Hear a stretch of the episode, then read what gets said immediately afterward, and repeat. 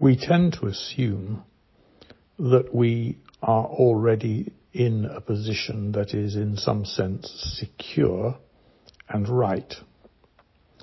And that whatever comes along must be dealt with, including the questions we ask of it, out of a base in where we are. This is entirely understandable. After all, where else can we be but where we are? But there is a question, and it's pretty fundamental to our whole enterprise, 200 and something episodes in, which is what if the position that we are asking our questions from is itself mistaken? In other words, what if the very sense we have already made of the world is in some way or other preventing us from seeing both that it might not be the right sense to make of the world and that it might not enable us to ask the right questions even to revise our way of making sense of the world.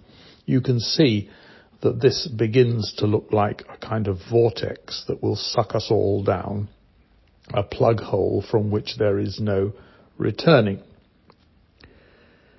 But it is a very serious problem, and it occurred to me particularly only yesterday. I was reading an article in the Stanford Encyclopedia of Philosophy on pragmatism and truth.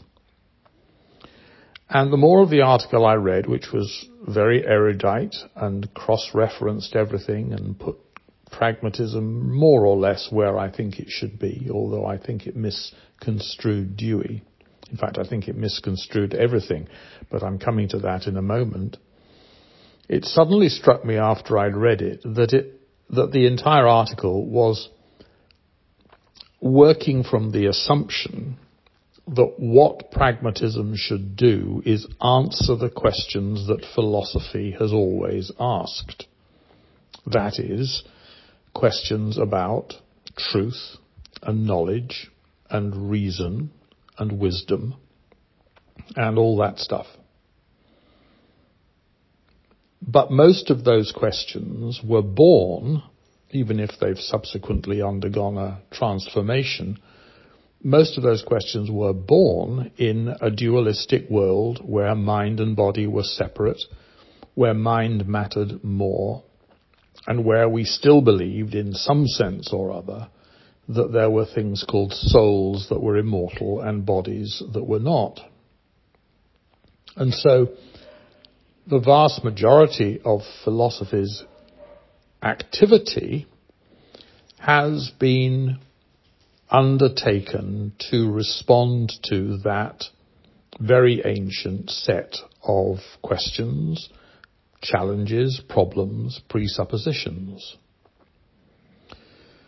And what I wanted to, so to speak, say to the person who had written the article was, but I don't think pragmatism is even attempting to address these questions, although I freely concede that in order to see that, we perhaps needed to be where we are rather than where the pragmatists such as Peirce, James, William James and John Dewey were between the mid 19th and the mid 20th centuries.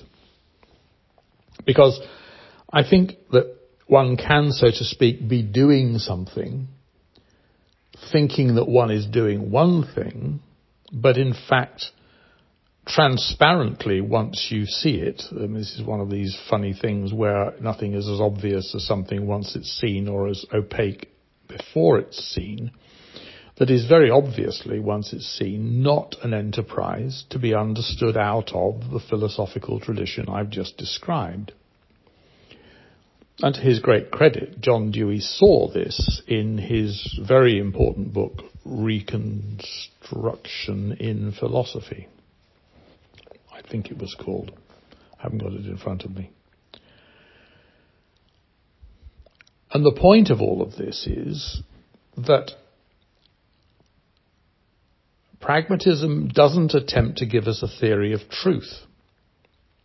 It talks about truth. Well, it has to because truth is a word and a concept that it inherits with the language in which it is spoken. But it isn't primarily interested in truth per se as a kind of intellectual bauble. It's interested, I'm putting this in Dewey's terms, who I think was the most mature of the pragmatists in terms of understanding this. It's interested in experiments in life. It's interested in an integrated view of mind and body. It doesn't think that questions that merely titillate the mind are worth asking, and the answers that are given that titillate the mind are worth hearing. It's much more interested in the question, how shall we live? And how, if at all, does philosophy help us in that enterprise? And so Dewey, and it's particularly clear both in the ethics and in his human conduct book, Dewey wants to say that we need to pay attention, as you might say, to the integration of what we understand with what we do. We need to see the fulfillment of our intellectual enterprises in terms of making differences to what he likes to call the objective world. Although, of course, the word objective is now so problematic that we would need to put it in scare quotes. But Dewey is essentially saying, let's take what I mentioned yesterday, his notion of sympathy. There's absolutely no point in being sympathetic unless you do something. It's rather like the quotation from Tony Blair, where he says that compassionate conservatism is only different from conservatism in that it says that it wants to help you, but just doesn't. And sympathy can often be construed in that way. It's something that gives us a warm feeling because we feel that we are being sympathetic, but it does absolutely nothing for the people whose sympathy we have or for whom we have sympathy. And that makes it, at least in Dewey's terms, thoroughly reprehensible and indeed worthless. So don't talk about sympathy it's a sort of like the, is it uh, Audrey Hepburn, don't talk of love, show me in My Fair Lady. It's basically saying, if you want to do something, do it. Don't talk about it. Don't comfort yourself, placate yourself, even silence yourself by thinking some great thoughts, writing them down in your journal, your diary, or your word processor, and then doing nothing about it. So there is a sense in which the very question that the traditional philosophical approach asks, questions about truth, about epistemology, aren't questions that the pragmatists think are worth asking because it sees them as thoroughly, utterly divorced from the question of how we should live. And something which is utterly divorced from the question of how we should live isn't worth anything at all. Thank you for listening.